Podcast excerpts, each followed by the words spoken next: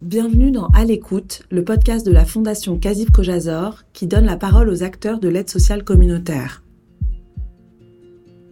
Dans cet épisode, trois salariés du pôle social du Kazip Kojazor nous racontent leur quotidien. Sarah Binabou, Sadi Ramoun et Anastasia Sourada font partie des personnes qui chaque jour permettent à la Fondation de venir en aide au plus grand nombre. Vous entendrez aussi le témoignage d'un bénéficiaire et une allocution du président du CASIP, Henri Fischer, lors de l'inauguration du centre d'accueil de jour. Alors, euh, le service social euh, du CASIP Cojazor est là pour euh, répondre aux personnes qui rencontrent des difficultés dans différents domaines. Je m'appelle Sarah Binabou, je suis directrice du service social du CASIP et je travaille depuis 24 ans au sein de la Fondation Casip Kojazor. Au niveau des professionnels du service social, nous sommes 60 environ à la fois euh, travailleurs sociaux, administratifs et cadres.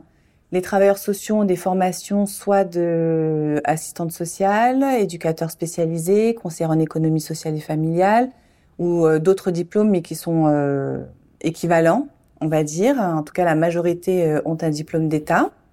donc, je m'appelle Sadi Rines Ramoun. Je suis travailleur social évaluateur au service personnes retraitées et âgées. Hum, donc, j'ai une formation dans le social, effectivement mais ma mission spécifique ici au service personnes retraitées âgées, c'est euh, donc de traiter les nouvelles demandes qui nous arrivent. Depuis sa création au XIXe siècle, la Fondation Kazib Kojazor propose des aides spécifiques à la communauté juive.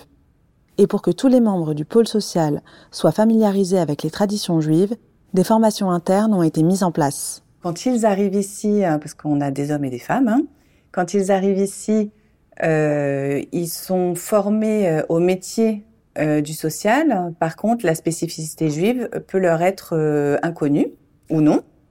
Mais en l'occurrence, quand ça leur est inconnu, ben, on est là pour venir les former et leur apporter les besoins, les, les informations dont ils auront besoin au cours de l'accompagnement social. On a fait trois sessions pour le moment. on en fait à peu près deux par an où on va former nos travailleurs sociaux aux questions communautaires. Donc, ils vont rencontrer euh, un rabbin qui va leur faire une conférence sur les, les cycles de, la vie juive, les, fêtes, euh voilà, la brit mila, le mariage, le décès.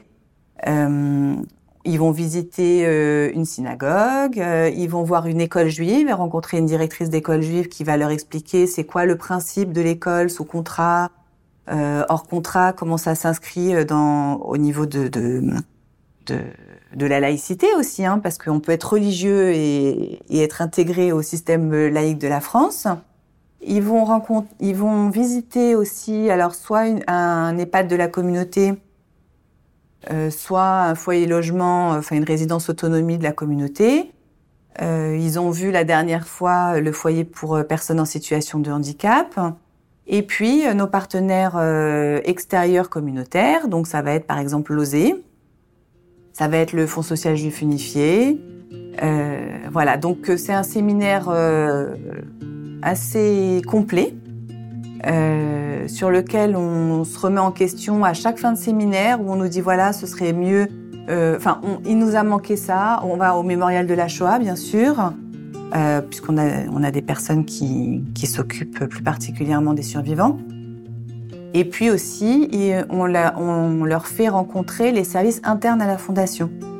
Donc euh, justement, le service des survivants de la Shoah, qui est un, un, service euh, qui n'est pas rattaché au service social, mais avec lequel les, les liens sont très étroits.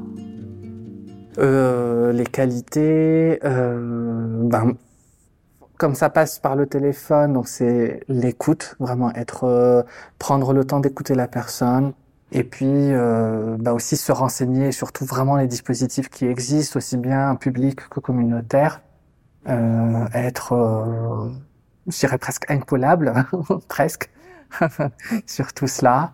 Et voilà. Et puis surtout ne pas hésiter aussi lorsqu'il y a une situation assez complexe, euh, euh ben, d'en parler tout simplement avec euh, avec aussi bien la hiérarchie ou autre pour euh, euh, voilà lorsqu'on a un doute pour avoir les réponses quoi. Parmi les nombreuses activités du très vaste pôle social du CASIP, on compte aussi l'accueil de jour de personnes sans domicile fixe, qui s'est intensifié en 2022 avec l'ouverture d'un centre d'accueil dans le 20e arrondissement de Paris. On reçoit au service mission, on reçoit les personnes sans abri et euh, on, s'est rendu compte que ces personnes euh, souffrent beaucoup et qui n'ont pas la possibilité euh, ni de se laver ni d'avoir le repas chaud. Et c'est pour ça que ce projet a vu le jour. je m'appelle Anastasia Sorada, je suis chef de service familial mission. On a plusieurs missions, plusieurs petits services. Donc réfugiés, on a les pour les personnes sans abri et dont l'accueil du jour. Euh, réfugiés, logements, sortant de prison euh, et pôle handicap. Je suis à la fondation depuis 15 ans. Notre diagnostic s'est porté sur euh, les personnes qu'on recevait et qu'on hébergeait à l'hôtel et pour qui on a vu que la solitude aussi était vraiment une question très importante. Le lien communautaire aussi, parce que la priorité pour ces gens-là, c'est d'abord être dans un endroit convivial et communautaire, parce que ces gens-là ne font pas confiance. Et euh, c'est pour ça que euh, l'accueil du jour a été pensé, en fait. Comment il se présente? C'est un local euh, dans le 20e euh, arrondissement à côté, qui a été euh, aménagé de manière à ce que ce soit très agréable pour les personnes qui viennent sur place. Il y a un travailleur social qui est sur place au niveau des horaires d'ouverture, enfin pendant les horaires d'ouverture. Ils peuvent faire une, une douche s'ils veulent.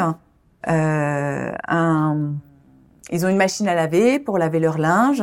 Ils ont aussi des petits casiers s'ils veulent laisser des affaires pour revenir euh, le lendemain ou le surlendemain. Enfin, on sait bien que conserver ses affaires dans la rue, c'est un défi. Donc, avoir un endroit où on peut les stocker, même s'il n'est pas énorme, bah, c'est déjà quelque chose. Et puis, euh, dans cet accueil de jour, ils peuvent venir pour se reposer en journée.